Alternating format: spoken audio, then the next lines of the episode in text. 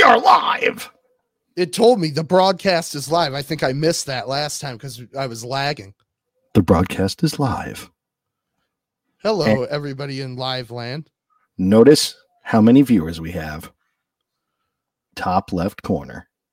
It doesn't tell me. Oh. It. Why does it not tell? We have one. It tell all it tells me is how long it's been. That's all I see. Oh, you only see. Oh, well, me. I saw oh, two. We got two viewers. Two.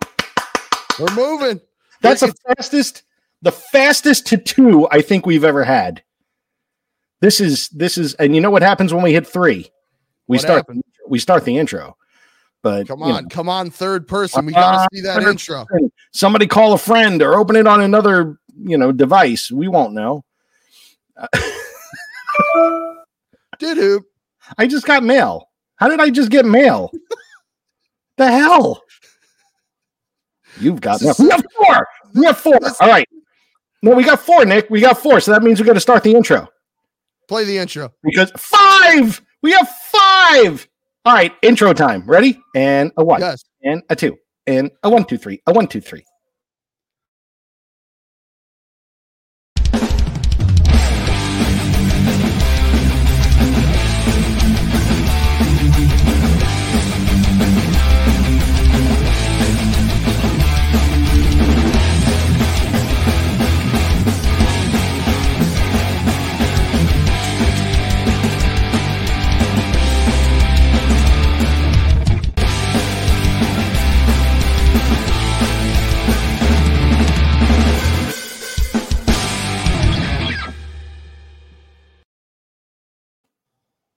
I'm still very proud of those. Better every week. Well, you got to change it up every week. The, the one thing that I have going for us is that I do change it every week, not just the title. We kind of add in different pictures.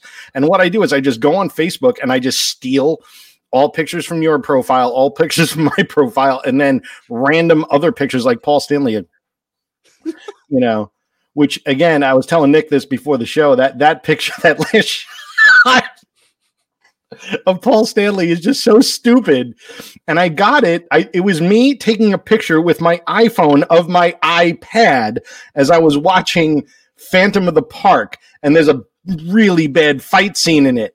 And he's like, How how I- did you get uh, Phantom of the Park on your iPad?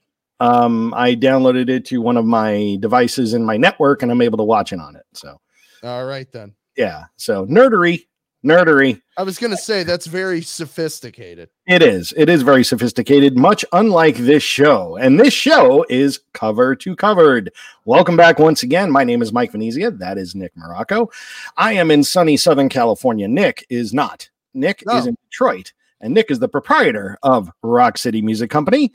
Nick, tell us a little bit about your store again, and then we can start this whole thing. I feel like this is like a commercial for your store every week, but still. It it is. I get like 10 seconds to, to say what I what about the store. Rock City Music Company. It's a music mecca for all music lovers. We've got vinyl records, we've got t-shirts, we've got amplifiers, we've got guitars, we've got drum kits, we've got it all. If you play music or you listen to music, we have it. RockCityMusicCo.com. And for all the vinyl people that are watching this, we're currently running a 10% off vinyl sale. So anywhere in the country, we can ship you records. 10%. I, I just double double checked and then see if I had that right. Can you count to 10? No, that's why I have fingers. I know I have five, so if I do five twice, uh, it's fifty-five, which is ten. One and one and one is three. Yeah. Hold you in my arms till you can feel his Feel is disease. come together right now on my face. All right, so um anyway, all right. So right at the start of this show, I have to I there's a new segment happening right this second and it's called Mike's Correction Corner. Oh, I see that on my sheet. I didn't notice that. Yeah, see that's because you don't read. So if you read, if you were you know literate, I read as we go. I see this. And it's like, so yeah, all right. I make a run of show every week, which details what we do and how long each thing should take. Nick reads the one before that we just did, just so he knows what he did. It's like somebody who puts on a turn signal as they're turning to let everybody know where they were. It's sort of that sort of concept. So Anyway, um, so anyway, Mike's correction corner. So last week we were talking about stereo and mono and different needles to use for them, and I don't think I got my point across correctly because I said that if you're going to use stereo needles on a mono record, it could actually harm the needle. It's not going to necessarily harm a stereo needle. What it won't do is duplicate the sound accurately at all. You'll get sound. It won't be true mono. It'll be like dual stereo. I don't know. It'll how- be what they call a fold down of it. yeah, it's it's a fold down stereo. Now, on the opposite end of it, if you use a mono needle on a stereo record, you could wreck uh, on a, on a stereo record. You could wreck the record. So make sure you're not doing that. Uh, but if you want to get true sound, and this was where I was correct, if you want to get true sound out of a mono record, using a mono needle will give you the best reproduction of that sound. So there. Uh, I just wanted to make a correction for that because somebody brought up the point. I never heard that that was the case, and they were right. I, I didn't put it in a way that made any sense. So now I hope I did. I knew what you meant, but I am humble. yes, but that and that I think we should document because rarely is Mike humble. Listen, you can. All right, uh, it's too early to start cursing at you. There's not en- there's not enough people here for me to start. yelling at you I already see a comment though that you need to put up on the screen. Laugh at Gino Vannelli all you want. Some monster bass playing on his albums, not just monster bass playing, but monster drumming, monster singing. Gino Vannelli is the shit. well, listen, Roger agrees. Roger. Yes, Roger's 100 percent in. Um, Roger. Jeez, I love this dog, but he like what? There's nobody here. Nobody likes me. My God. Um, shut up.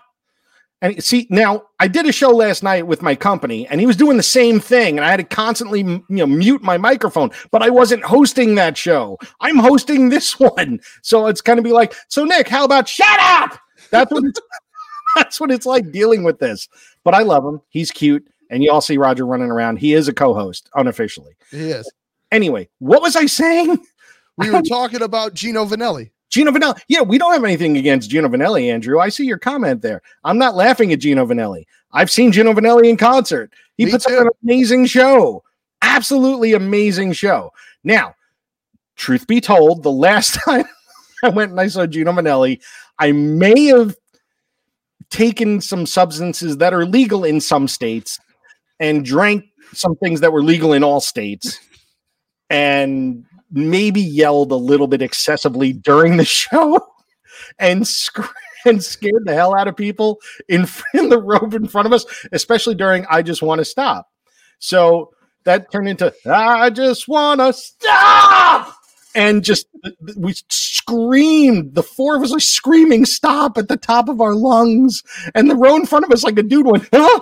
Like, and I'm sure Gino heard us because it's not like it's a loud show. Right. Anyway, we love Gino. Yes. I met We love. Gold, Goldfish and I met Gino Vannelli when he played the uh, Masonic Temple here a couple of years ago, and it was an amazing show. But we we were getting there early purposely to try and meet Gino so we could get our record signed. And as we were pulling in, he was standing outside, like waiting for like the rider to bring him back to, uh, you're the runner to bring him back to his hotel. So we get out of the car and we're like, Goldfish, like, Mr. Vannelli, can you sign our records? And he was like, sure. And he's signing the records and he goes, so uh, what do you guys like work here or something? And we're like, we're like, no, we're fans. And he's like, he looked at us all confused. He's like, aren't you guys a little young to be like coming to my show? And we're like, no, we love it. And he was like, oh, well, I guess that's cool. But he totally thought we were like getting records signed on behalf of the venue. That's funny. That's hysterical. Well, look, those records instantly instantly went from five dollars each to four dollars each once you got his signature. So, um, yes, Roger. Uh, anyway, so that's a little aside about Gino Manelli. Now, I made my apologies. Uh, those of you that are watching for the, the show for the first time, uh, this is just a music nerd show. We talk about everything music. We talk about mainly about vinyl. We discuss vinyl. We discuss shows. We discuss things like that. We love questions. We've gotten exactly none, I think, in the past few episodes that were of any worth. They're mainly statements and trolling, and that's okay too. We're all right with that because we love you. We love all of you. So shout out to my cats, uh, cats vinyl family. Hello to all of you that are out there. Shout out to the Facebook vinyl community if you're coming and visiting, and shout out to all the artists that we criticize that I know are watching, and we give you apologies in advance. Yes. Sorry. Um, so with that said, how you doing, buddy? You okay? I'm doing okay. Yeah, yeah. Yeah. Getting ready for the holiday weekend, and then it's NAMM time. It is week. NAMM time. So for those of you that don't know, there's something called NAMM, not Vietnam, not NAMBLA. It's N-A-M-M, National Association of Music Merchants. And uh let's see. Oh, Wayne Gilbert. Wayne, go and click the YouTube link. There are no comments on Facebook that you can really see. Everybody's on uh, look, all the cool kids are on YouTube. There is a YouTube link. Come on and join the dark side come on over to YouTube and join us there, and then you can interact with all your friends uh, that all happen to be here. So uh, anyway, so NAMM is where a big mucky muck industry convention where all these you know, music instrument companies come and show their wares, what they have new for this year or whatever. Usually it's in January in Anaheim, Yes. but this year, because of everything that's gone on the past couple of years, they moved it to June. So I'm excited because you know I get to see a lot of my friends in the industry that I haven't seen in years. Uh, I'll get to see you, sadly, in person. um, you know, and then we're going to go to and again a shout out to La Casa Garcia in Anaheim. We're going to get ourselves a King Ranch burrito, five pound burrito. I well, I'm not going to get it.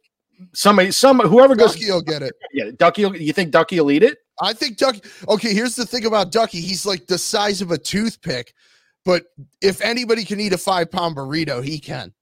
I, but that's the thing. The people that win win those eating contests are like rail thin because their stomachs expand. You know, and it just seems to just keep going, and then they just go vomit five minutes later. That'll Well, be Ducky too. Uh, that's fine. Listen, if Ducky finishes it, I'll buy his five pound burrito, and he can keep the T-shirt. You hear that, Ducky? He's watching. So, They're like they're like twenty five dollars now. Oh, they're probably more. We haven't been there No, in like. $25. I checked the menu. Trust me, I, I have to do my homework. We're ready to go. we're ready to go and the best cadillac margaritas are there that's that's no doubt they're amazing and very dangerous so That's why we're going. is it vegan um no it's not this is you know it's it's it's a burrito it's a mexican burrito with all the non-vegan ingredients so ducky you're gonna have to go off the wagon my friend um anyway yes a cadillac duck uh great so I see my friend Dennis Smith has commented as long as you don't bring up Bruce Springsteen or Grateful Dead. Well, I'm I like Dennis for this. Oh, oh, let me tell you something, Mike. You would definitely like Dennis.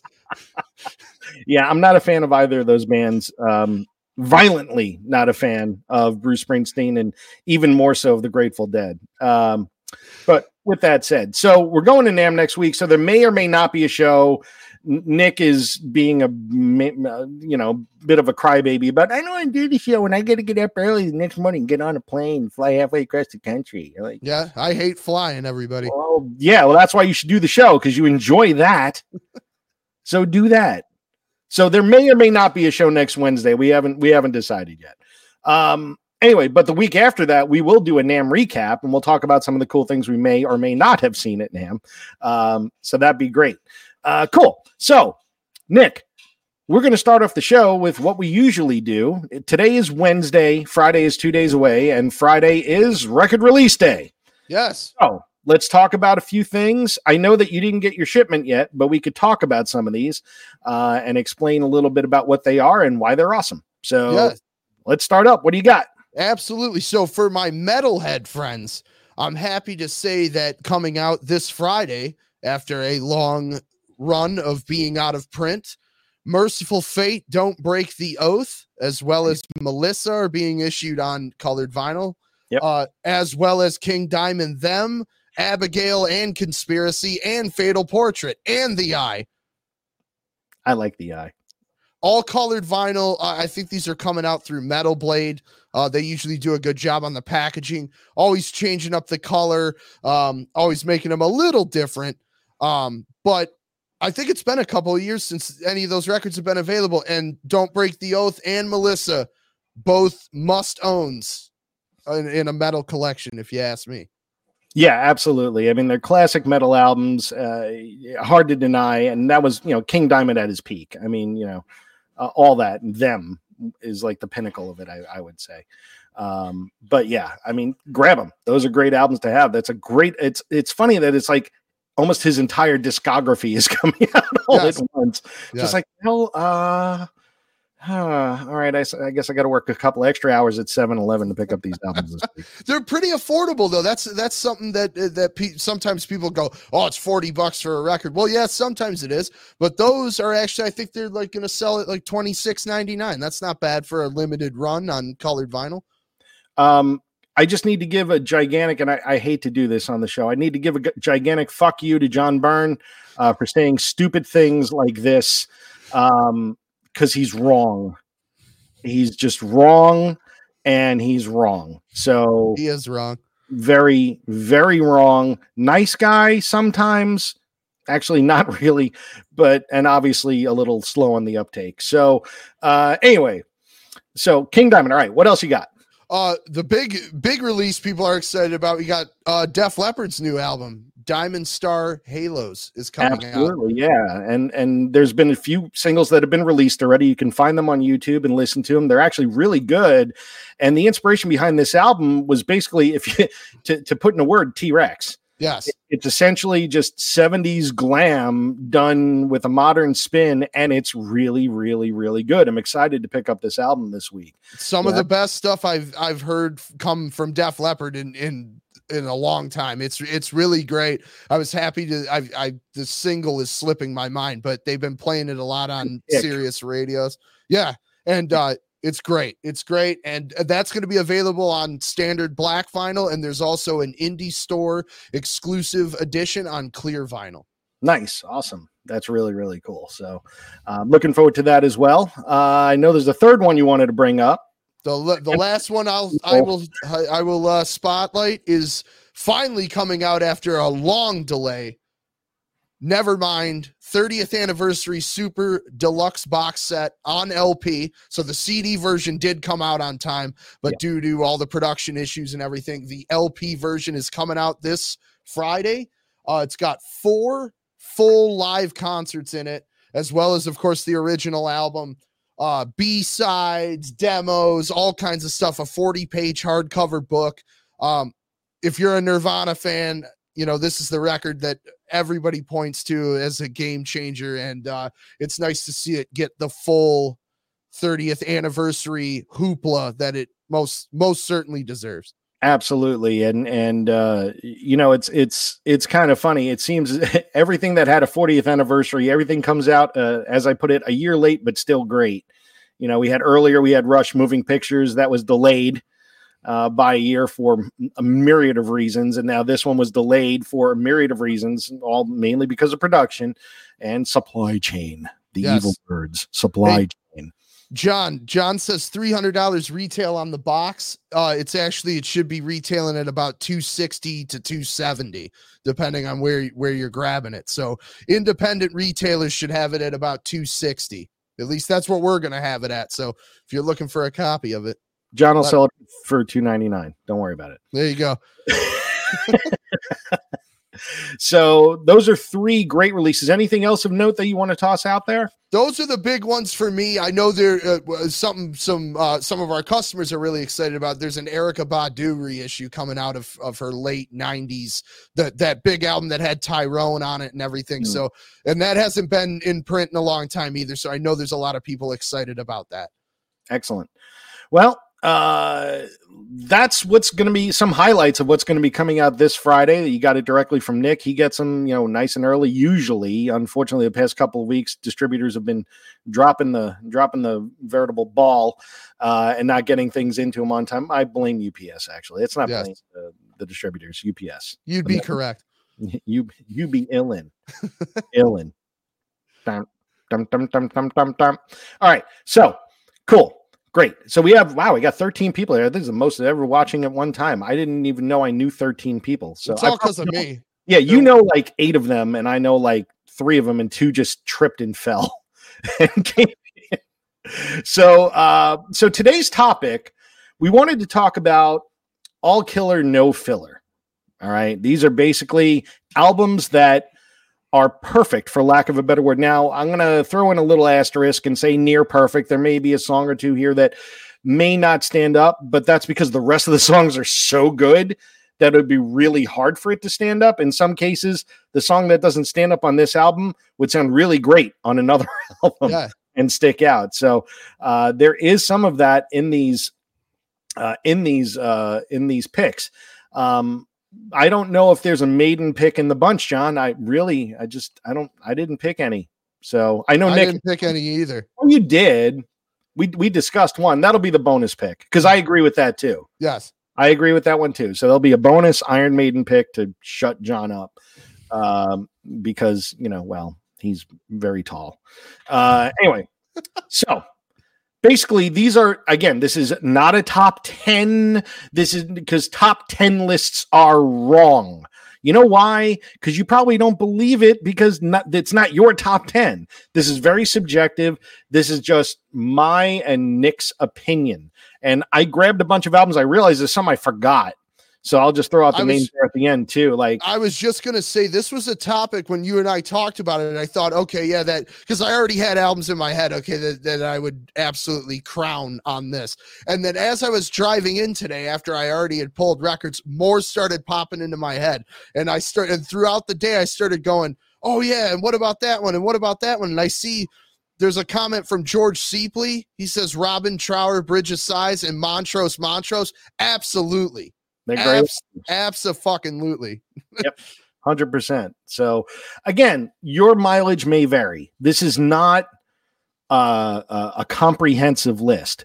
But what we want to do is talk about some albums that maybe you haven't even ex- haven't thought about in that way or haven't listened to in a while and maybe you want to revisit or maybe just haven't heard them at all. And it's just a good way to be introduced to something maybe a little bit different. So I'm going to throw something up here. And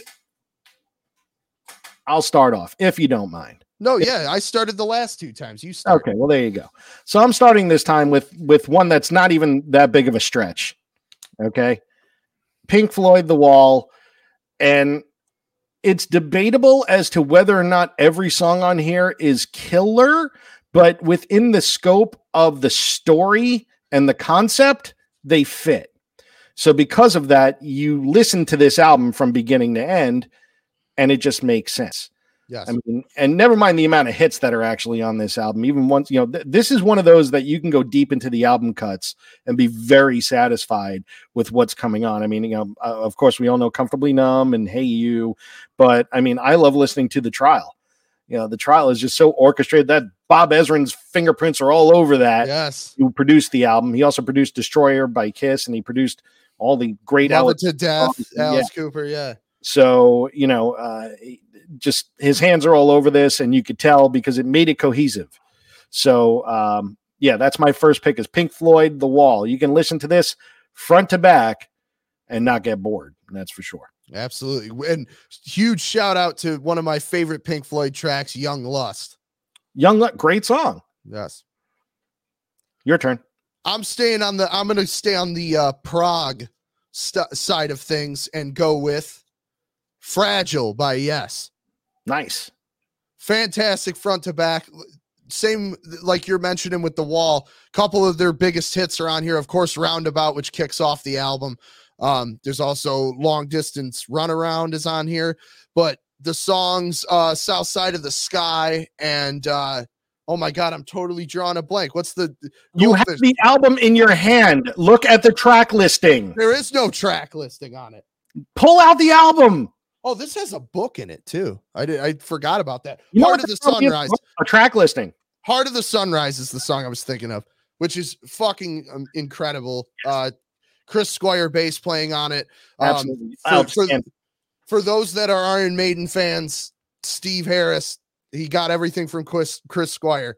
Um, but this record, front to back, unstoppable, by far their best record. We have we have a comment can take or leave we have had. I don't know. I like that. All right. I went in a very violent direction uh, for my second pick. And this is extremely formative album for me. Um, and it cannot be denied how important it is to the metal community.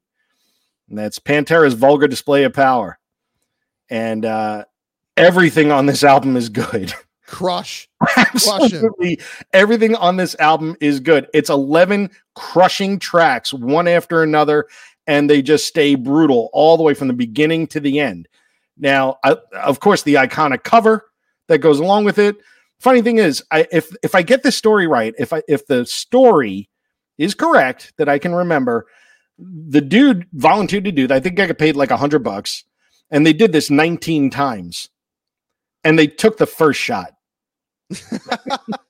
I didn't know that. I heard that he, it was like 50 bucks a hit and then and he and he got hit 19 times. I, there's so many stories about it, but the, the story that I remember is it was like I think it was 19 times and they kept the first one and that was like the best one. Well, and you know what's great about that is that cover is like it's it's it's intense and and it's kind of funny, right? But like the what's illustrated in that cover is exactly what you get in those tracks. I yep. mean that it's it's just 100%. a great representation of the absolutely hundred percent. Yep, you're up. All right, so I I'm going to go the complete opposite direction of you, and go to probably the most unheavy thing that I picked, but I still think the uh the title reigns. Tapestry, Carol yep. King. Yep. Amazing. And as you as I always have to point out every week, I'm a huge MoFi fan. This is the uh two LP 40 mastered at 45 edition from about six, seven years ago. It just came out on MoFi one step. I don't have the one step. I'm sure it's fantastic because this is fantastic. But uh, you got I feel the earth move so far away, it's too late. You've got a friend. I mean, just classic after classic on this and uh amazing piano playing amazing amazing singing and of course the songwriting um this is maybe the best female record of all time. I don't know. I mean, I know that's debatable, but for me, this is the one I go to the most. Let's call it definitively top five. Yes. You know, definitively yeah. top five. And, you know, if you're anybody of a certain age, even if you didn't know that she did those songs, if you heard the album, you'd be like, oh, wait, I know that song. Oh, I know that song. Oh, I know that song. I know all these. Yes. One of those albums, you just know every song on it. So, yes, absolutely. 100%. Um, I, I went a little bit milder on this one, but it deserves to be talked about, and that's Def Leppard's Hysteria. Now, why is this a perfect album? Every song on side one was a Billboard charting hit, and like two on side two were charting hits. And the other songs are still pretty good, and they would be charting hits if they were on any other album but Hysteria. Yeah. You can listen to this album solidly I mean, this was an MTV darling. No matter uh, whichever way you looked, one of their videos was on in in the mid to late '80s. So uh, it just amazing album, great production by by Mutt Lange, and especially coming out of you know coming out of having a two arm drummer and now having a one arm drummer. Yeah, um, you know, making that work. Um, that's it was really impressive feat of not just of recording but of technology and overcoming adversary uh, uh, adversary. So um uh, just an amazing album period. The, the title track is one of my favorite def leppard songs. I think it's it's it's a great tune. The which one? The title track hysteria. Hysteria is a great a great song. Every song on this album is really good to great. Bottom line. I agree. Thank you. You're up Aqualung. My friend. Yes. this is the this is the uh, quadraphonic one too. I just realized I grabbed the wrong one. well, I don't think anybody can hear the difference right now. No. and, you, you, and nobody can hear the difference, period, because nobody has a quadraphonic setup. Um, but this record, again, uh, the title track, a masterpiece. Of course, Locomotive Breath, the song My God, uh, wind up uh, front to back again, like you brought up with the wall, the concept that goes through it and the story it tells. Uh, but just amazing playing from heavy riffs like Aqualung all the way to you know the acoustic stuff. Um, this record is just it's one of those ones where I, I, I think perfect record, absolutely. Yep. George has a really nice comment about uh, tapestry that I just put up on the screen there. So yeah, that's you know, and a lot of times, you know, our our subjectiveness is based around when you got things or what like you received it, and for some reason, everything just resonates with you more. And I'm sure that that's partly the case. You know, it's a great album to begin with, but to be given the album when um you know, uh, what, what, like his sister got the album, she played it over and over and over, you know, so it brings back good memories if you like your sister. If you don't, maybe not so much. Uh, but either way, a nice memory there. A nice memory there. Does I don't know John. I know you know him, but does he have anything good to say? Not usually, no. And so that's why I'm just sort of like ignoring most of his comments. Though I will say that he's right. Bruce Dickinson's cover of Cross-eyed Mary is, is actually pretty good. Um, it's not terrible. Would it be on cover to covered as a discovered track? No, I still like the original. Iron Maiden covered Cross-eyed Mary. It wasn't even Bruce solo. I thought it was Bruce solo. No, it's uh, the B. It's the B side of the Trooper. Uh, well, see there, you you know more than me. You know more than John. Well, I'm sure oh Bruce God, did it as well. But... Than John. John, you should sulk away with your tail between your legs, my friend. Jeez. Patty, let him let him have it. How about uh Andrew's comment there too about Aqualung, similar to George's about Tapestry? Whoops, wrong one. There we go. Yeah, Andrew says I was three when Aqualung came out. My brother is ten years older and he played it nonstop. To date, still my favorite album. So yeah, I, again, it's it's one of those where you know it it where you got it from, where the influence came from when you were listening to it. You know, for me, that's Destroyer. You know, when I was a yeah. kid, it was like one of the first Kiss records I was given. I was like six. you know, yeah, six years old. Like, oh, cool, yeah, and like you don't know what any of the words mean, and you're singing, you know, like great expectations. it's just really weird. Like, watch me playing guitar, and you want to know what my hands can do. You know, it's. really weird for a six year old to be doing that. Yeah, I just sounded like a munchkin. Whatever. It's really weird for Gene Simmons to be singing too. You know, I must say, Nick, it's great to be back on the show. This is Gene Simmons of Kiss. I'm, um, I don't know why we're not charging admission on kiss.com. We need to have admission charged. We are on an IOU. We, listen, you're not listening to what I'm saying.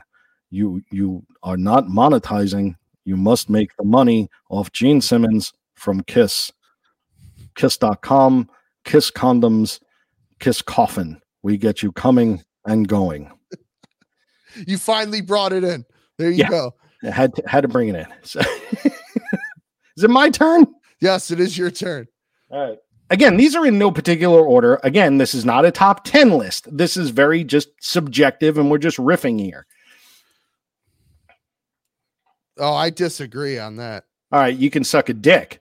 But Master of Puppets uh, think about it. This is uh, this and Reign in Blood, which I actually don't have, and I was going to talk about.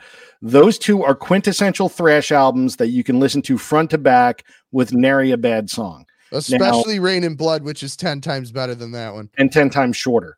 Yeah, it doesn't it, it, right because like they got it done quicker. Time is like 28 minutes on Reign in Blood. Yeah, which is a which is why it's fucking great. Like they they got to the point a lot faster than Metallica with fucking eight minute instrumentals and all that. Oh my God, are you saying that you don't like Orion? Yeah, that's exactly what I'm saying. All right, you listen. You again, we're going back to the whole "your taste is squarely in your mouth" thing. This album is amazing, front to back. It's master. What what would you pick a better Metallica album? I like Ride the Lightning more. Ride the Lightning's a great album. That's number two in my mind. This is number one. So Plus, I love the guitar sound better on this. It, it, definitely sounds better, and I would say it's probably Metallica at their like creative best. But yeah. like, I just think they're more aggressive on Ride the Lightning. But I do my favorite Metallica song is probably Battery.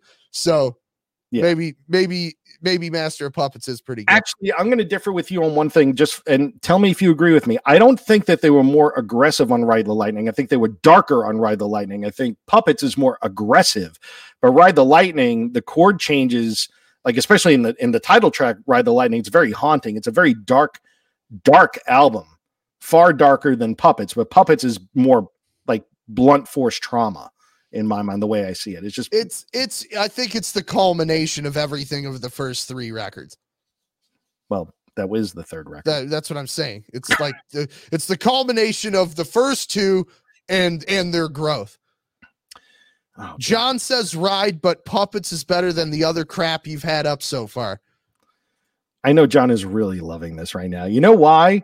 Because I do this to him every time he goes live on Facebook with his with his vinyl auction. So payback Patty? There is no bad Metallica. That is incorrect, that is extremely incorrect. And last week we discussed that. There's hardly there's like 30 good Metallica songs out of 120 that have been released. I don't know about that, but most everything on load, reload, and Saint Anger is just god awful. Um, moving on, your turn, sir. I am gonna go with Paul McCartney Ram. You want to ram Paul McCartney? No, Oh, he's he's got a ram. I, this show is taking a turn, man. I'm gonna have to call HR. I th- this record is uh Paul's second solo record. Um first one with Linda, which, you know, maybe is not a good thing, but the songs, I don't think he ever took more chances than he did on that record. There's a lot of experimental stuff, a lot of harmony work with just unknown guys and him. You know, he he if you know the story of that album, he put out a thing for open auditions and held them in like this rundown house in New York. And that's how he got the drummer and the guitar player that played on that record. And uh, it, I think it's just amazing what he created. And like I said, I don't think any other time in his career, of course, outside of the Beatles, did he take the creative uh steps that he did on that one so i just think all encompassing it's uh it's his best work outside of the beatles Okay. This one's a no-brainer. Oh yeah oh yeah just- fantastic we're not even going to spend time on it. you know, like Led Zeppelin 4, if you don't think it's a perfect album that you can't listen to start to finish, just leave. Just something, leave. t- something tells me john doesn't think so I mean, look, at this point, at this shut up. At this at this point, I will not listen to Stairway to Heaven anymore. I don't have to. Like, I just I'm done. Um, but that that doesn't take away from this being a perfect album for most anybody else. It's still a perfect album because Stairway to Heaven is still Stairway to Heaven. I just don't want to listen to it anymore. well that's what i was gonna say it's still it's still great you know i mean it's still the you know the mountaintop as far as i'm concerned but Yep. you don't need to hear it every time it's on although i've never turned it off well, that's you. Wait, throw up uh my buddy uh Tony Savona's comment there. Let's see. I'm absolutely on board with both Bridge of Sighs and or Blood on the Tracks from Bob Dylan. Yes. Again, these are these are great great albums absolutely and you don't pick up the needle you just let it go so yeah absolutely 100% i agree all right your turn nick I just went. I just- I? Oh, you skipped. Oh, yeah, because we went so fast on uh yeah on Zeppelin 4. Sorry, I wasn't prepared. that's okay, a- so here's here's one. This recently came into my life. I was not familiar with this album, and it blew my mind. And I think front to back, it's an absolute masterpiece. XTC's Skylarking. amazing album amazing. So this was produced by Todd Rundgren, uh, who you know is amazing in his own right. But this record is uh, I, I don't even know how to describe it. It's just a sonic masterpiece. Yep. 100% And what's great about the reissue that's available is again, if you know your history on this album, when it first came out, there was a polarity issue with the mastering and it lost all the low end. So the version that was out for 15 years or so had little to no low end or bass to it. And the reissue has corrected that problem. It sounds amazing. And again, uh, uh, a loose concept of of basically of life of going through life and uh it's just lyrically fantastic and it's and it's fucking great john doesn't think so but you know he he likes metallica so that tells me all i need to know um this the song the song most folks know on here is dear god yeah that's and, and after not to get political but after yesterday's events a song like that comes into play and you and you really. go what a masterpiece you know that- that's like the the atheist theme song um essentially yes That's a very angry song with a really cool melody. Now, if I'm not incorrect, I believe that there was a remix that was reissued along with a bunch of other XTC albums by uh, uh, Steven. Um, Wilson. thank you. Yes, Steven Wilson. So digital only, or not digital only, but only available on the Blu-ray. yeah, and uh, it's 5.1 mix, and they sa- anything that Steven Wilson does is, in my mind, bulletproof. I mean, the dude has a pair of ears I would kill for. I'm not talking about visually. you know, he just has the most amazing pair of ears for remixing these classic albums. If you see anything that's been remixed by Steven Wilson, pick it up. I guarantee you, you I don't even care what the genre or who the band is. Like Chicago 2 remixed by him, Mind blowing. unbelievably outstanding. So the uh, the when I showed that quadraphonic version of Aqualung, what I thought I had grabbed was the Steven Wilson remix of it. Yep. And and he did a great job with Yes Fragile. Yep. Um, he did a great job with Kiss Destroyer. Yep. He, he just did it. It's Black Sabbath Volume Four. I mean, Dolby Atmos uh, uh, mix for for Kiss, and I have an Atmos system in my living room, and I turned that up, and I'm like, I'm going to get in trouble, but I don't care because this sounds really, really good. yes. It's great, awesome. All right, next up. Speaking of Black Sabbath, I'm surprised to see you pick Master of Reality. There is why Th- there's nothing wrong with this album at all. Oh, I don't think there's anything wrong with it. I just most people point to Volume Four or Paranoid. Volume four is a great album. I'm gonna say this. I'm sick of Snowblind. I'm just done. Like, and then there's FX. Right, that blows. you know there- there's a couple like weird things going on on there but on but on here on this you know it it starts off with sweet leaf like okay that's a great way to go after forever Ch- embryo is actually a cool instrumental going right into children children from the uh, of the grave then you have orchid into lord of this world like okay solitude is okay it's a little too mellow and kind of weird it almost is like jethro tull but hey Tony Iommi was in Jethro Tull until he cut his fingers off. So, and then finishing up with Into the Void. Yeah, it's just again, and think about the time frame that this came out. Brutal, crushing album for the time. Even today, it stands up and is super heavier than ninety eight percent of the bands putting out something called heavy. Yes. Andrew says I'd have gone with volume four. It was a close call, but I mean, again, just you know, there's just a couple.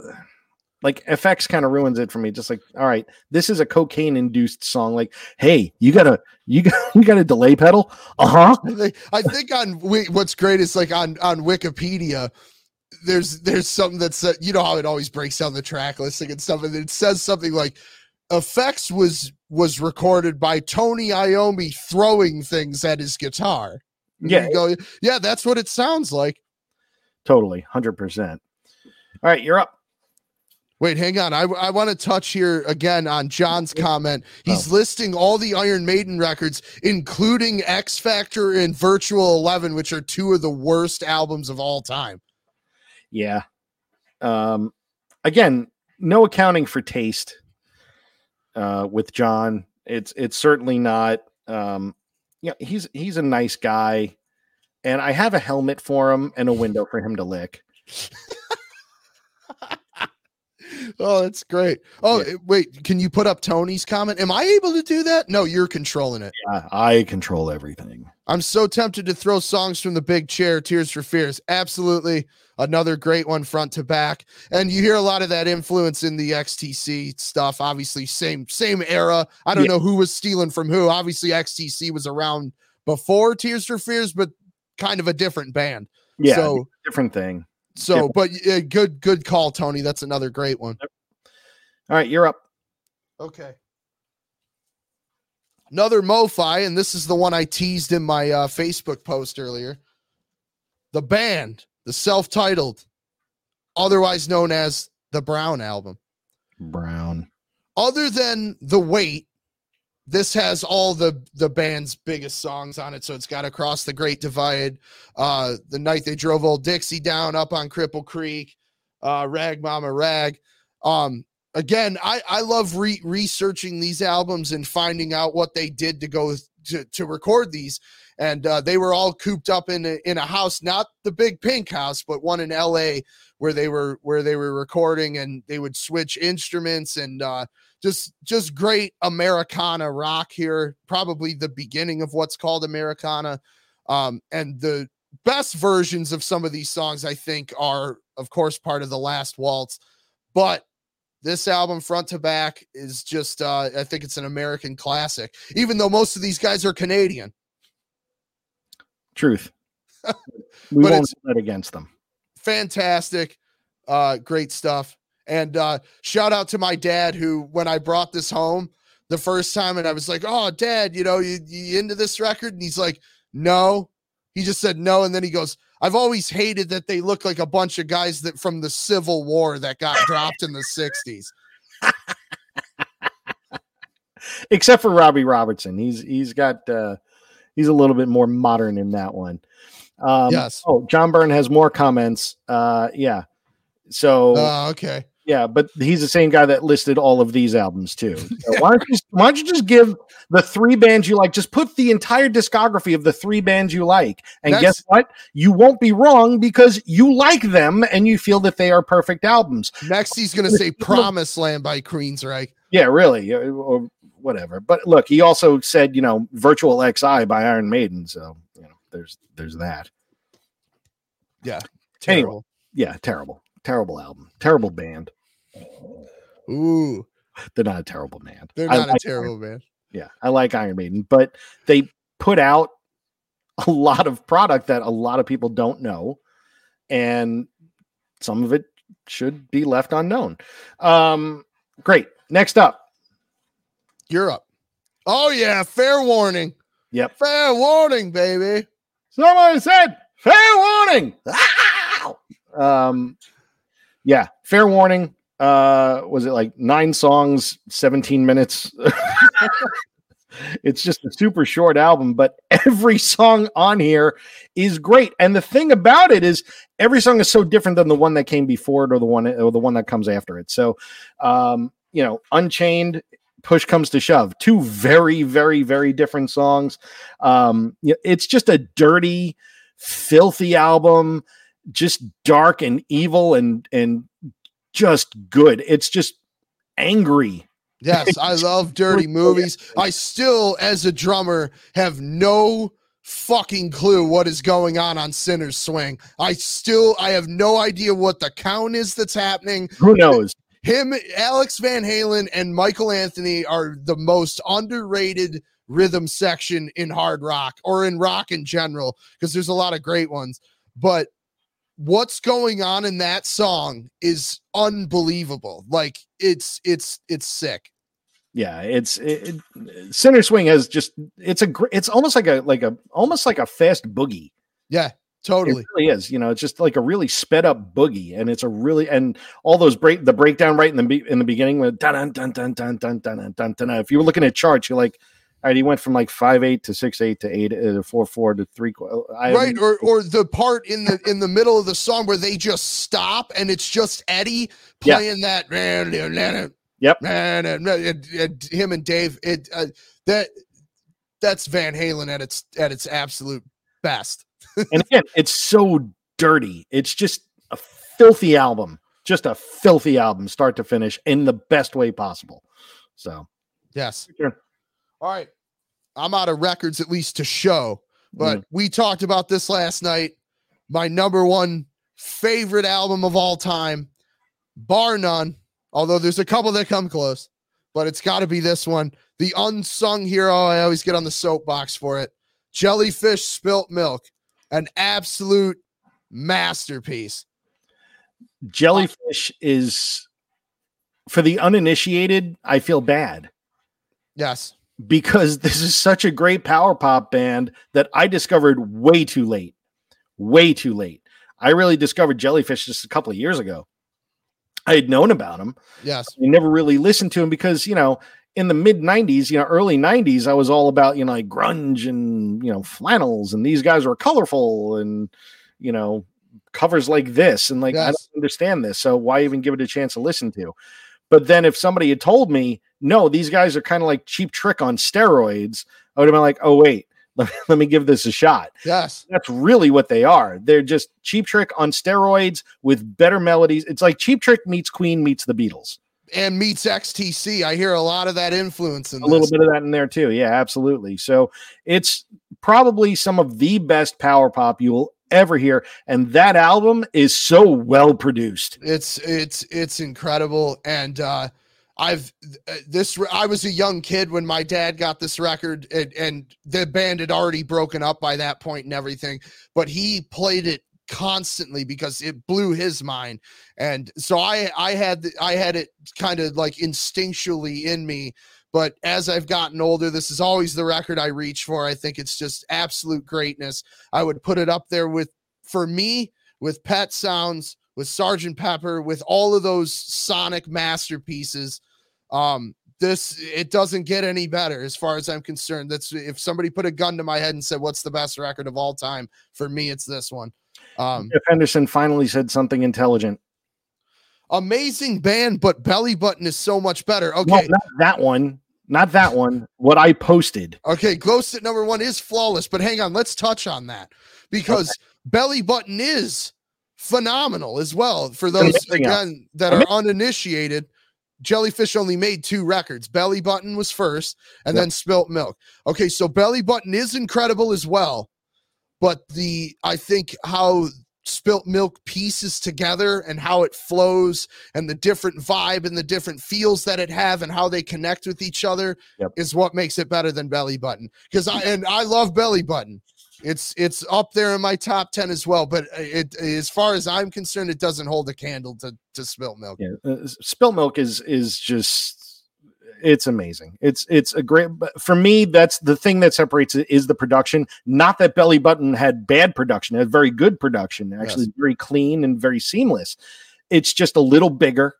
Uh, the drums are a little bigger. Actually, some of the tom sounds that are on that album, uh, I've heard other drummers say that's like the best tom sound, and they all wish they can get that it's for their own. Album. Like it's just amazing. So, um, and uh, you know, just as far as multi instrumentalists. Like everybody in that band played multiple things or sang or what have you. I mean, just they're such a great band and they will never get back together ever, ever, ever, ever again. But three of the guys, minus Andy Sturmer, who was the yep. singer and singer slash drummer, um, who played drums standing up while he sang yeah, lead vocals. Exactly, which was really weird.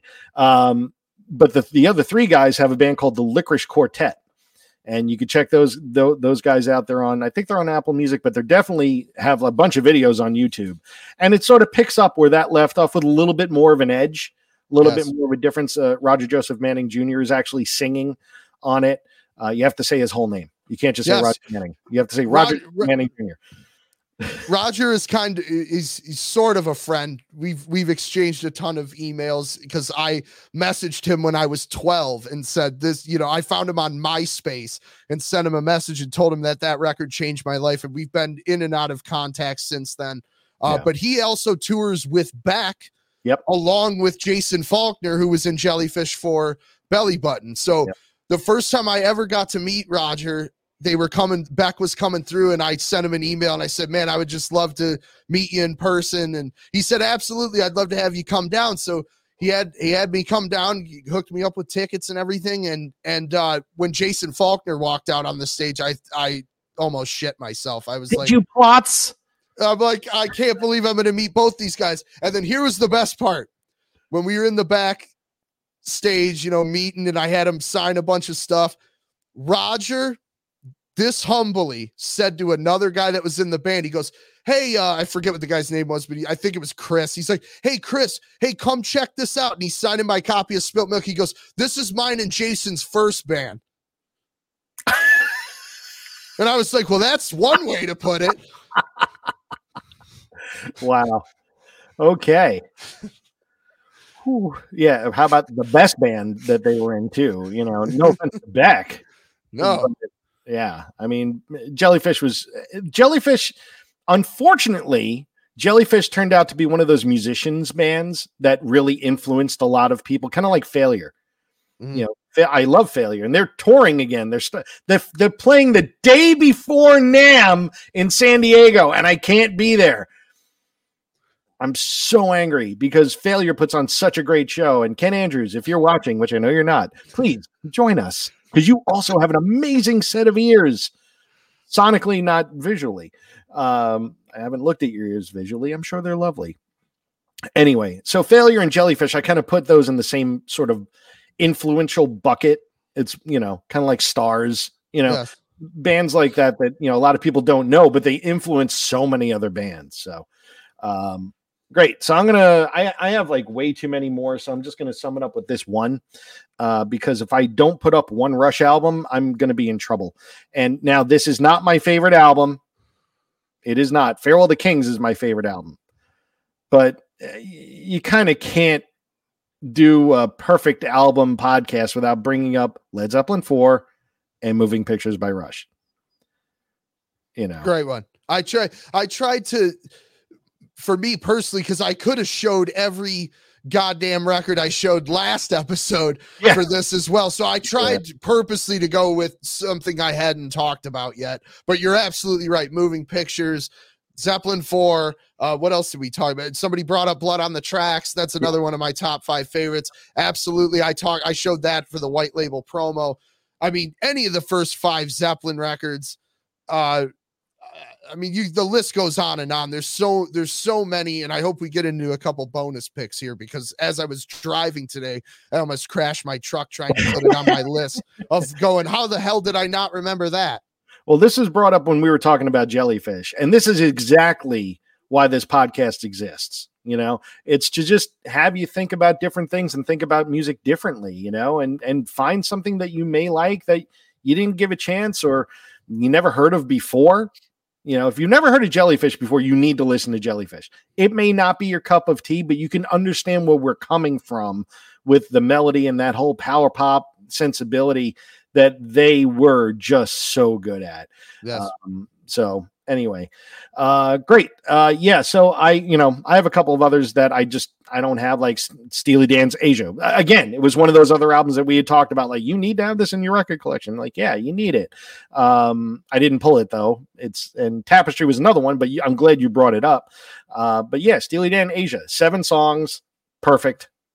You can listen to it without stopping. You know every song on the album, yep. even the weird tracks. You know them. Um, what else the you two got? biggest ones I forgot that I don't have to show, but I think definitely qualify for this. And I'm going to go with a classic, well, more of a pop rock album and a metal album. And my metal album, I actually tied it Holy Diver by Dio and Heaven and Hell by Sabbath. That's my favorite Sabbath record. Tied on the metal side for perfect front to back. And then for the pop rock, Get the Knack. Really? Absolutely. Really? Absolutely. What's not good on Get the Knack? I'm gonna have to listen to it again, but besides my Sharona, I kind of don't care. Oh, then you're you got your head up your ass if you uh, think listen. that that record is so good. Great drumming, uh, great songs. My Sharona is like the weakest track on that record. You're a weak track. You're a weak track. You're a weak track. I don't know what that means, but I insulted you somehow. Okay, look, again, those are your choices. There's nothing wrong with them except you're wrong, but there's nothing wrong with them. So, um, oh, wait, we're talking about bushy bearded people. Said you know Alice, meaning jellyfish, and some guy with a big bushy beard stopped us as we were leaving, and we talked to him for about 15 minutes. He left, and all these people came up to said, "You know him?" No idea who it was. It was Jerry Garcia. Hey, man, that's pretty awesome. hey, man, Jerry. There you go. All right. I love this. He was kind of disguised. What was he wearing? A Groucho nose? like how Jerry Garcia be disguised? I can't believe Jerry Garcia was seeing another band. That's pretty cool. I can't believe Jerry Garcia was lucid. can't believe Jerry Garcia was a musician. Oh, shut up. I can't believe the Grateful Dead made money. I can't believe they made albums. I can't believe they made music. Let's let's get off of this and click on Andrew's comment that says the Cars debut fits this category. I agree. 100%. Yeah. Yep. Yep. Yep, yep. Yep, yep, yep. And then we left live albums out, Mike, but we did. I, th- I think for sure Kiss Alive and Iron Maiden Live After Death qualify as well. Live After Death, I go with Alive. No. Why? What's weak on Alive, dude? Nothing. Live After Death was not really enhanced. Uh, I'm so tired of this argument. Who cares that it was enhanced? I do. And if you think Iron Maiden didn't enhance some of that shit, you out of you're out of your mind. Not as much as Kiss did. Well, nobody does anything as much as Kiss redone in the studio. Half the album was redone in the studio. So come on. Let's, Well, I let's- would also say Thin Lizzy There we go. Dangerous. there we go. Yeah, whatever, dude. Exactly.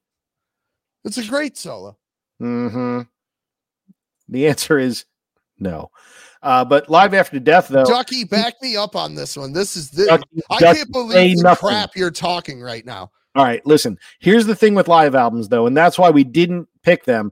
In my opinion, live albums are just greatest hits albums done in front of an audience. So, which is fine if you're going to the show, but for a, uh, it's sort of a cheat if you're saying a perfect album.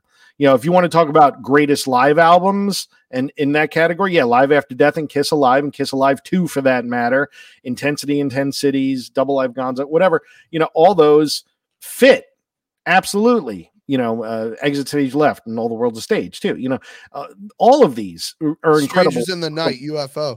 yeah all incredible live albums um, i'm sure there was i'm sure there was some vain album that jeff wants to talk about that was done live that never came out and there's some test pressing somewhere that he wants to buy from some sherpa uh, in in you know southern sahara for uh, $10000 at some point Did Uh, can you put up Gall McCartney's uh, comment? Scarily enough that's a good album. Um so there's that. You know. That's great. and yeah i've heard lots of things pigpen has done. He was my favorite peanut character. Anyway um yeah i know who pigpen is. Listen listen to this. Shut up! Roger was just defending Pigpen. he was not. He was not. God. All right so if anybody else has any that they'd like to contribute please throw them in the feed here and we'd love to pop, pop them up for you yeah here we go we got some other ones coming in scorpio uh, scorpions tokyo tapes and humble pie at fillmore they're great Yes. live albums uh speaking of the fillmore allman brothers Yep. Well, Tony's got that there. You guys have to give the Allman Brothers at the Fillmore West. It's do fucking incredible every Yeah. note. absolutely and like a lot of the zappa you can't do you can't do that on stage anymore or can't do that Yes.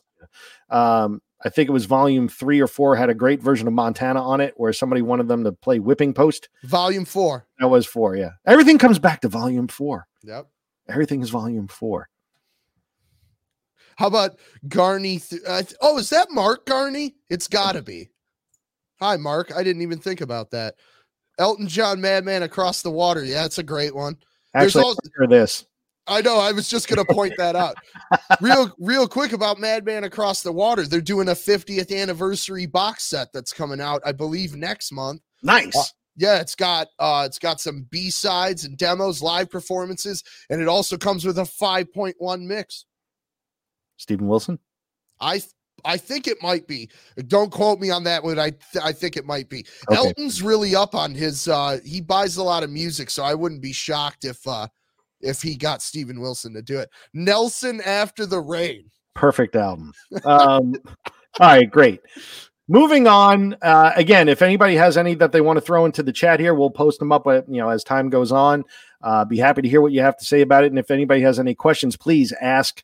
There's like 10 of you watching so there may be one of you that wants to know something besides you know i'm not even going to get into the questions i'll probably get asked so uh Some of these guys would ask legitimate questions. Tony What? Savona and Mark Garney are are good people. absolutely Paul McCartney, he's not going to have any good questions. you know gall mccartney is about uh, two you know two chromosomes shy of being a human so So Oh God. there's that. But anyway, I mean, his name is Goldfish. Come on, there's reasons for this. Oh, that's my. Fa- that was worth doing the entire show right there. You know, how did I get my hairline? Um, yeah, this is a great question that to be asked. How did I get my hairline? By getting old. by by working in the music industry. By getting old and working in the music industry. How did you get your chins, Jeff? That's my question for you. Uh, anyway, so moving on uh, to our next topic, our next segment, which is called Discovered. And this is where the show gets its name from cover to covered, where we discuss this, a cover song covered uh, that we like as much, if not more, than the original. And uh, I I didn't think of one until about five minutes because I really didn't put much thought into it. There's so many, there's so many good ones. I figured I would think of something, and uh, I did think of something, and uh, it ties in to my this song sucks, which is our Oh. next segment. So what I'm going to do is I'm going to defer since I went first on the first part. Nick, what cover would you like to talk about? Okay, so my pick this week, usually one of the uh, most pointed at top cover songs of all time, but I do think that it's justified. It's took a took a great song, turned it on its head, made it his own. Jimi Hendrix's cover of Bob Dylan's "All Along the Watchtower."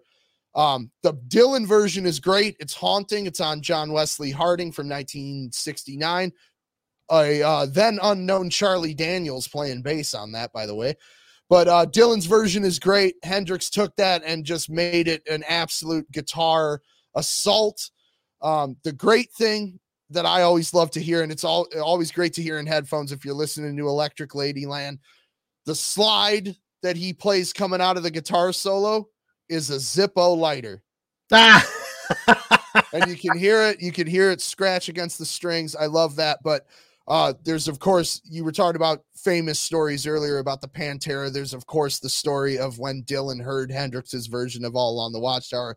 He sent him a letter that said, "This is the first time I've heard my one of my songs done better." Or or no, I'm sorry, not done better, but how I originally had heard it and didn't record it that way. And Dylan since then has played the Hendrix arrangement of All Along the Watchtower. And Wow. I think if you're a Bob Dylan fan, which I'm a Bob Dylan freak, uh, I think that's the highest honor you could be granted is for a guy like that to say this is this is a better version of the song. Even I'm not I'm not a Bob Dylan fan, but that would be like, yeah, coronation, you know, Yes. crown on. That's that's pretty awesome. That's a cool story. Um, for me, uh, the theme is Van Halen. Van Halen's done lots of covers, lots and lots of covers. I'll bring up another one later on, but this one, my my cover and this song sucks are both on the same album. So, for the cover, I'm going to go with "Oh, Pretty Woman." Okay, so I thought it was going to be the other way around. So I know where you're going now. So yeah, Pretty Woman uh, with Intruder to to start it, which was really funny. And the story behind that, there's like this whole like semi instrumental that leads into Pretty Woman.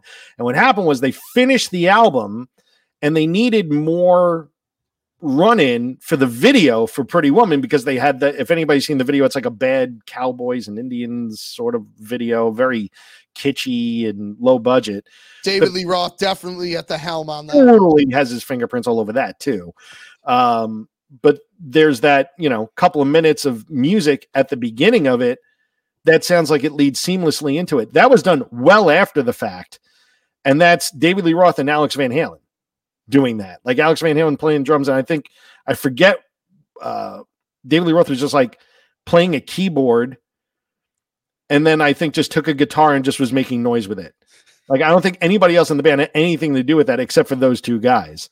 So uh yeah, there's a little little bit of interesting trivia on that one. Sounds Uh, like some nose candy was involved. You think? It was the early 80s. It was snowing in Southern California and Florida for that matter. But yeah, so that was what I went with for my disc covered. I really like that version of it, except that he leaves out a, like a verse. Yeah. Yeah, I never understood that. What what was up with that? nose candy um nose candy bad arrangement in some ways um oh look see now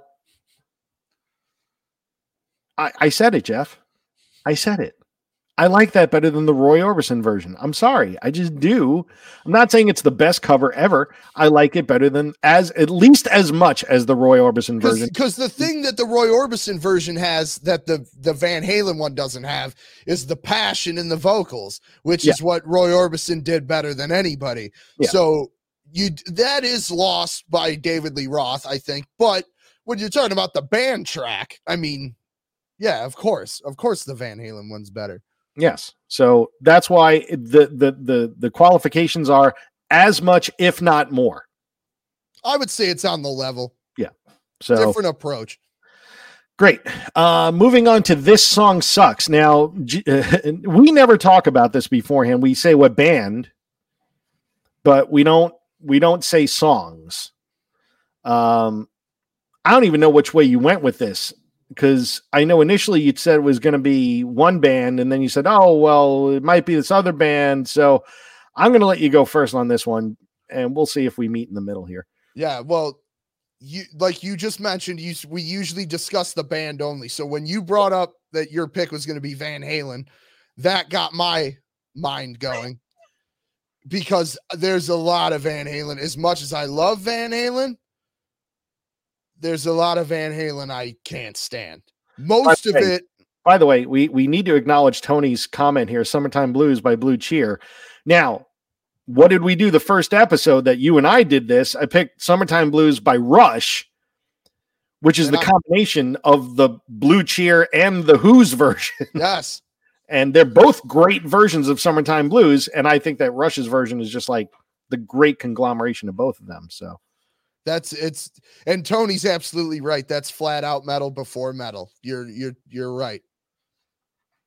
Um, Um, so what anyway, was I saying? Van Halen. Halen. So there, there's a lot of Van Halen I can't stand. Most of it in the Sammy Hagar era. So truth. I am going to go with one of the my most hated songs ever, and I know I'm going to get shit for this, but fuck Dreams by Van Halen. I'm with. I'm. I'm. I'm okay with that choice.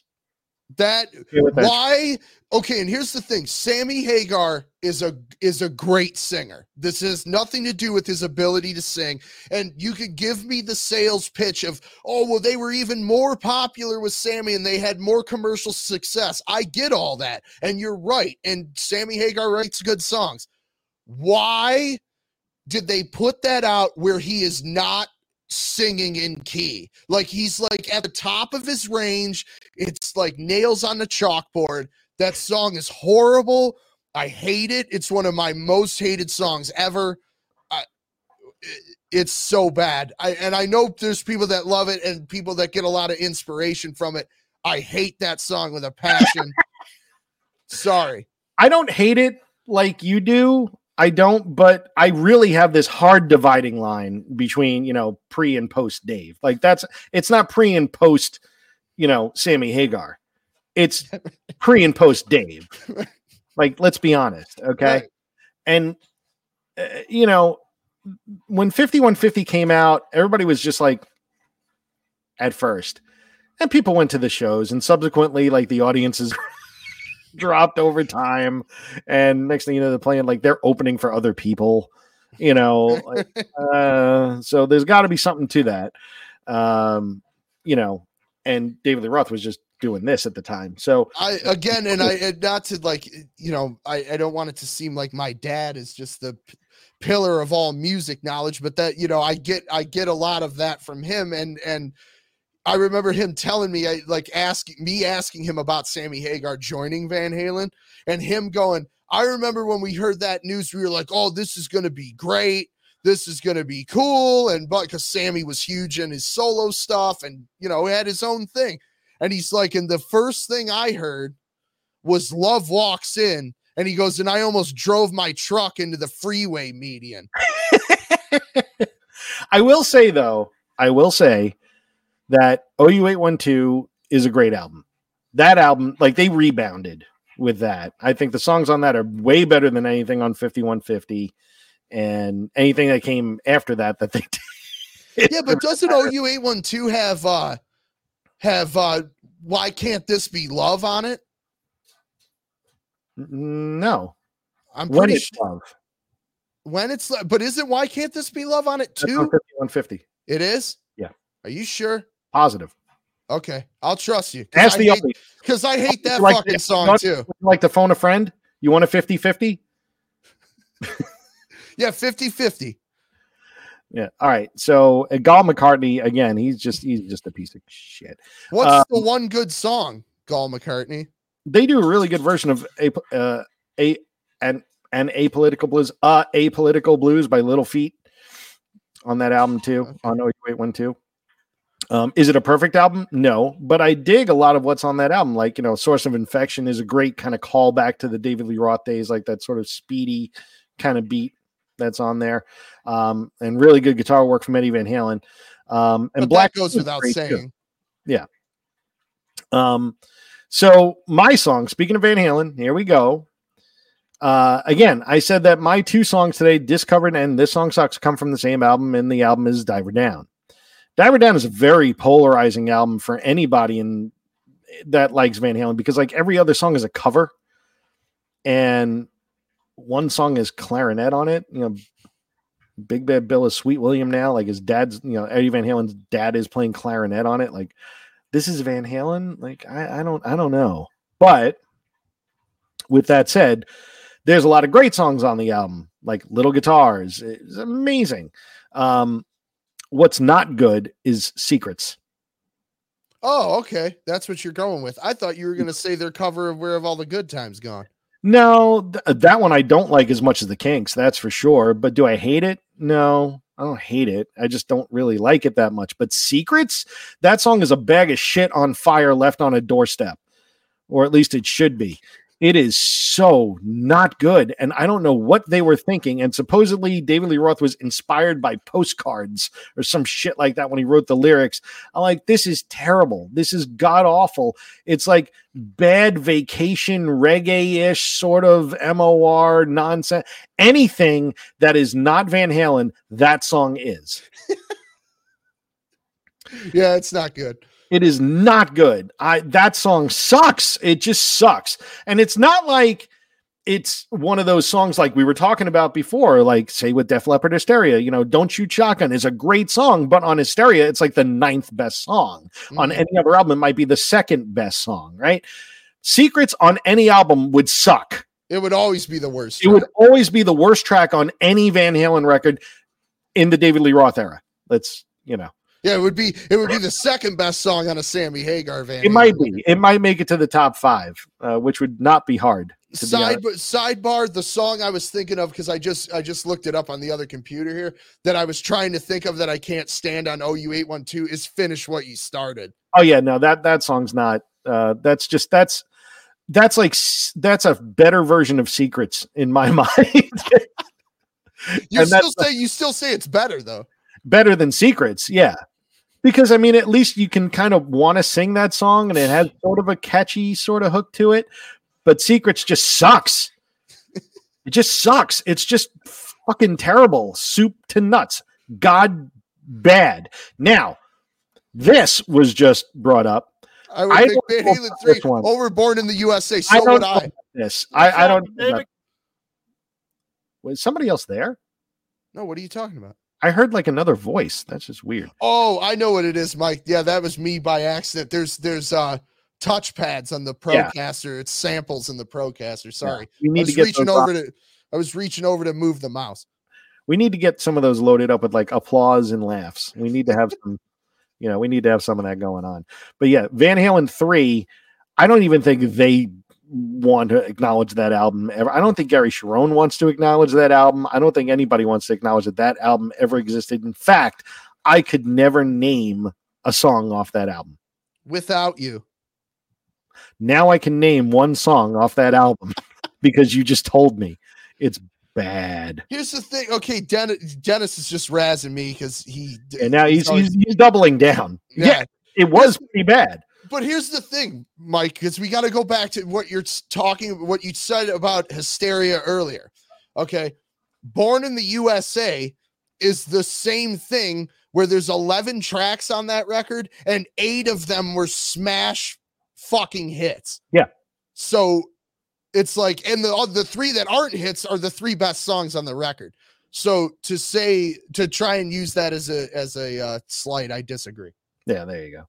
Uh, Gall McCartney chimed in with Gary Cherone's great. He forgot to write in the band Extreme.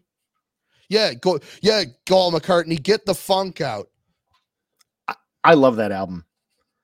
I honestly thought about bringing that album into the things you can listen to start to finish. Extreme Two, really? Yeah, I love that album. I, I think that's as far as like the late, like the that was one of the last hair albums because it was like 1990 or 91 when that came out, mm-hmm. right before that whole market crashed. Uh, that still stands the test of time because Nuno Bettencourt is on fire on that album. Well, yeah, he's great always. Do you remember since this this ties into what we're talking about Aunt Nams next week? Remember a few years ago when I sent you the picture of Nuno Bettencourt leaving the signing and I said actual photographic evidence of Nuno getting the funk out. Oh god. oh. And you had the same reaction. Yeah. Your jokes are weak. That's all. that was a good one. So Jeff is correct on this one. Three sides of every story is really good. The unfortunate part is that came out like 92 or 93 and there was no audience for it anymore. And uh and not at that time. And looking back on it, it's actually a very um dry album. There's not a lot of effects on there. There's not a lot of reverb on a lot of the tracks on there. It's not a very from a production standpoint, it wasn't very wet. It's very um I don't want to call it stunted. Um uh, Dennis Smith. I can't believe Clutch was never mentioned. Well, Clutch is great. Um, transnational. No, all right, you need to go bite a penis. Um, the Clutch is a great band. The first four albums, and then after that, they just started doing the same album over and over and over again for the past ten albums. So, uh, and yes, this this this was an actual thing, and this may wind up in an intro uh, yes, uh, down the please. line with my with my hallowed photobomb of Nuno Bettencourt and my friend Jason. Um, so that yeah. was the year you met th- that I met you. Because oh, remember, you were at dinner. Yeah, you were at dinner going, look at this photo bomb. That was such a good photo bomb too. Come on, let's be honest. That was, perfect. That was classic. I'll make that part of the next intro whenever we do that. Um, look at Gall McCartney. Clutch is awful. Actual garbage. you know, everybody has an opinion. Most of them aren't good. And then there's people like Gall, who, you know, again, I'll say it again two chromosomes short of a human. He's just oh, so good. He's right on this one, though. No, he's not. Yes, he is. He's not. That, that band is. He's not. Clutch is the first four albums. First four. After Pure Rock Fury, everything's sort of. I've listened to all. You know, I've had people play stuff for me. I've seen them live. All I've I've given them every chance I could possibly give them. No. How do you like Blackberry Smoke but not Clutch? Oh, uh, because Blackberry Smoke are way better. and they, they're not even in the same like genre. Like, what are you talking about? It's Southern Rocky kind of thing. Clutch is not Southern rock. They're more Southern rock than. Can you do that again? I'm sorry, I didn't hear that. One more time. And they're, and they're bad. They're bad white boy funk. Boom, boom, boom, ba-doom, doom, doom, doom. This is Gene Simmons from Kiss. I'm back again to defend Clutch. Clutch is a band. We wanted to take them on tour in 2025. At that point, we'll be 90 years old We'll have to charge way too much in order to keep Clutch on tour, as they are one of the preeminent bands. They you bought know, all the Kiss condoms. You know, when Kiss discovered Clutch, as well as ACDC and Motorhead and Iron Maiden, I wrote a song with my friend Christine. She was 16 at the time, and I was 93, and the song was called Clutch. And then the band took the name, never gave us any money which is really a shame. But we let them we let them play. In Put Jeff's comment up. Two guys with scruffy beards with bad opinions. Um, I'm not going to rename the show that, but that should be the byline. Yeah. Though my beard is far less scruffy, my mine is tighter to the face than uh, you know the next Charles Manson over here. How Next- was this not brought Brown. up for perfect albums? Kiss Unmasked. Uh, because there are no perfect Kiss albums. Unmasked is up there. Unmasked is an is probably one of the most underrated Kiss albums because it's straight up power pop and nobody knows anything about it. And Peter Criss didn't play on it because he couldn't play drums because he can't play drums. Yeah. Okay. Hey, look, there's an event happening I, this weekend. Yeah. Creatures Fest. Yeah, Creatures Fest with like Peter Criss and Ace Frehley and Bruce Kulick and Vinnie Vincent. Yes. and three of them might show up. The, the the bet is that Vinnie Vincent just doesn't even show up because he doesn't show up to anything because I think, I've got, I I'm a Vinny fan and I've talked to Vinny and I've seen him play recently and I I know what his uh what his reputation is and I'm just I really hope he doesn't do that because I saw him play in Nashville in 2019 and he can still rip and I just and I know a lot of people think he doesn't show up to these things or he cancels gigs because he can't play. I'm telling you, I saw it with my own two eyes. He can play his ass off still. I don't know anything past that. I hope he shows up because I want him to shut all the naysayers down. That being said, his track record is a little rough. a little I'm trying to be diplomatic here. dude. If you said checkered past, it'd be king me like just all the checkers. Jesus, yeah, exactly. This is there. You go. Vinny Yeah, we got we got slaughter out of it, so I don't think that was really an upgrade. Slaughter was miles better than the Vinnie Vincent invasion. Miles better. Stick It To You is one of the best hairband albums ever made. Absolutely 100%. And Mark Slaughter has an amazing voice and still does. I don't agree with any of that. Um, but Because Vinny wrote Vinny wrote anything. unholy. Vinny wrote unholy on revenge. So Vinny wrote, look, Vinny wrote Half a Lick It Up. Yep. Okay. I have no problem with what he did with Kiss. I have a problem with the fact that he's just a moron who pissed away a career just by being a complete jerk. Kind of like somebody named Peter Criss. Um, what know. was Peter Criss being a complete? We got to get off of this. This this will go on for like three hours. This got to we got to stop this. Well, we finished the show anyway. Does anybody have any questions for us? Nobody. Everybody just has statements trolling us, which is about par for the course. Look at the last goal McCartney comment. because you know he just does. You know, now we need to do a show just about goldfish without goldfish being on the show to, to tell the fable, the story. of goldfish. Yeah, I think that that's necessary one day, but not for today. We're already about an hour and a half in, which means it's time to go. So thank you all very much for joining us today. Nick, tell us your store deets again. Rock City Music Company, located in Livonia, Michigan. You can catch us on all of our social media Facebook, Instagram, Twitter, TikTok, all those apps. We're on all of them, constantly posting funny and cool and informative stuff. We're running a sale right now. So, all you vinyl people, all records, 10% off. Shop rockcitymusicco.com. We'll ship them right to your door.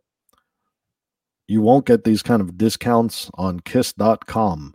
So make sure if you want to buy a Kiss album, you go see Nick. Go see Nick. Go see Nick.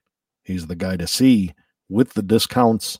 If you go to kiss.com, we'll charge you 10% more as an added bonus, but there will be no bonus. There's no, but the bonus is that you supported Kiss. The fans wanted this. The fans, fans- wanted this. They wanted this, and we came and we delivered as Kiss. They did. and I just want to say real quick because I I know we we're always uh, ragging on people back and forth. Yeah. My opinions, Mike's opinions, your opinions, they're all opinions. It's it's Exactly. totally if I don't like something, that's okay. If you don't like something I like, that's totally fine too. Yeah. That John guy was a little rough though. He didn't Yeah, like but anything. you're rough to him. So I mean, this is par for the course, and and that's fine. It's all good. I love John, sort of. In a I want Ian to come on here and watch one time. He probably is looking on my Facebook page right now, going, "Why can't we see them?" Because VG Plus, VG. He called he, he called me out in the live auction the other day because I asked him if he had Voodoo Highway by Badlands, and he said, "Nick, dump out of the auction video. There's a preview of everything. You wouldn't have to ask that." Yeah. Well, there you go. Oh, see now Jeff Oden just popped in in the last 10 seconds that we're actually going to be here. Hi Jeff, how are you? Black Celebration by Depeche Mode. Yes, that is absolutely a great album. 100%. Unfamiliar. i am to I'm going to check that out. Uh, see, that's now. what these things are about to to share this kind of information and if you get something out of it by listening to a new album or a new band or something you again, like I said, you tried before, didn't like, maybe it hits differently this time around, do it. That's just what this is for. So, uh, Jeff, sorry that you came in uh, so late. We're actually getting off here now, but that doesn't mean you can't go back to the beginning and start watching again as this spools. And uh, in the, yes, exactly. Catch me on repeat. This will also be available as a podcast within the next hour, available on Apple Podcasts and Spotify. And also, if you like this down below on YouTube, please hit the like button. Please subscribe and also the uh, playlist for in the in the details right below, right over here, right down, right. Oh no, right down there. Yeah, in the details you'll find the playlist for the "This Song Sucks" playlist. You'll see the link for that on Spotify. Uh, and thank you all so much for coming. I guess Def Leppard is on Jimmy Kimmel tonight because Patty's mentioning watch Jimmy Kimmel. Uh, so I guess I can watch him in another four hours if I'm actually awake. I can watch him in an hour there you go. Uh, and uh, yeah, that's about it. I don't know if we're going to be on next week, but just keep out. I hope we do. We're able to make it work because this is fun. So thanks again to all of you, and uh, we'll talk soon. Thanks for watching. Much appreciated. Have a good night.